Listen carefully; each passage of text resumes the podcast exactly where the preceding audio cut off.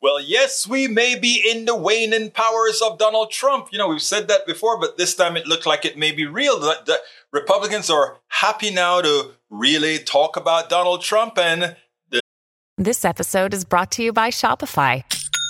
Forget the frustration of picking commerce platforms when you switch your business to Shopify, the global commerce platform that supercharges your selling wherever you sell. With Shopify, you'll harness the same intuitive features, trusted apps, and powerful analytics used by the world's leading brands. Sign up today for your $1 per month trial period at shopify.com slash tech, all lowercase. That's shopify.com slash tech. the future without Donald Trump. Let's go ahead and listen to a few of these, and then we'll take it on the other side. Here are those Republican lawmakers yesterday directly blaming former President Donald Trump for their party's poor performance in the midterms. Take a look. President Trump lost again, uh, and I know a lot of people in our party uh, love the president, former president, but he's, uh, if you will, the kiss of death for somebody who wants to win a general election. I think his obsession with the 2020 election became a, an albatross and, and a real liability for you know people who are running, especially in swing states. I think he's less relevant all the time. Um, again, even if you capture all of the, the Trump voters, you may be able to win a primary, but you're not necessarily going to win a general election. Those candidates most closely uh, associated with President, former President Trump underperformed. That is objective. And those who had a little bit more distance tended to do a little bit better.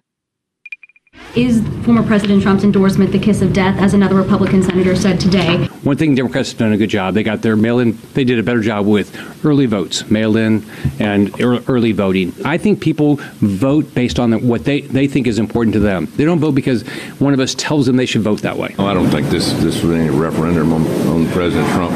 Uh, I think this is a referendum on us learning uh, the cycle of how to run an election. We as Republicans have to learn about getting people out to vote.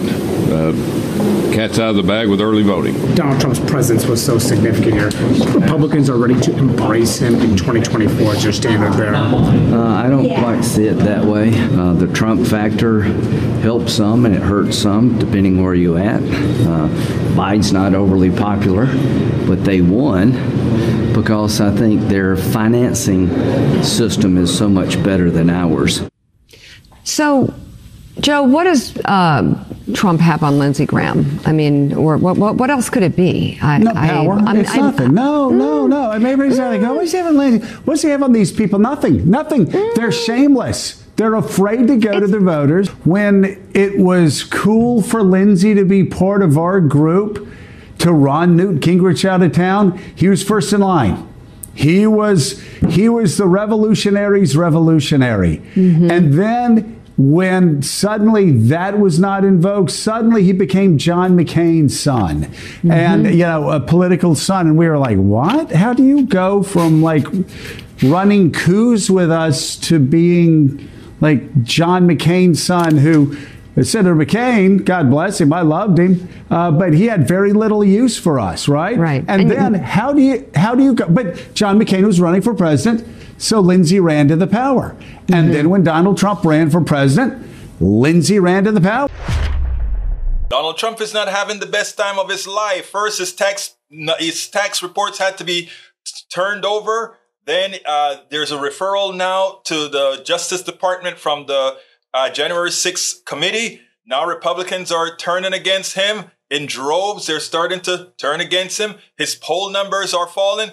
Hey, this may be the time. We've said it several times before, but this just may be the time. One of the things that Lindsey, uh, not Lindsey, but uh, uh, Liz had to say in the meeting, uh, Liz Cheney, was that she wants to make sure, and all of us should want to make sure that never again does this guy we don't even have to take him to have uh, folks try to elect him. We should make sure that uh, constitutionally he does not have the right to run in an election any longer. I mean, it is it it it, it may be happening.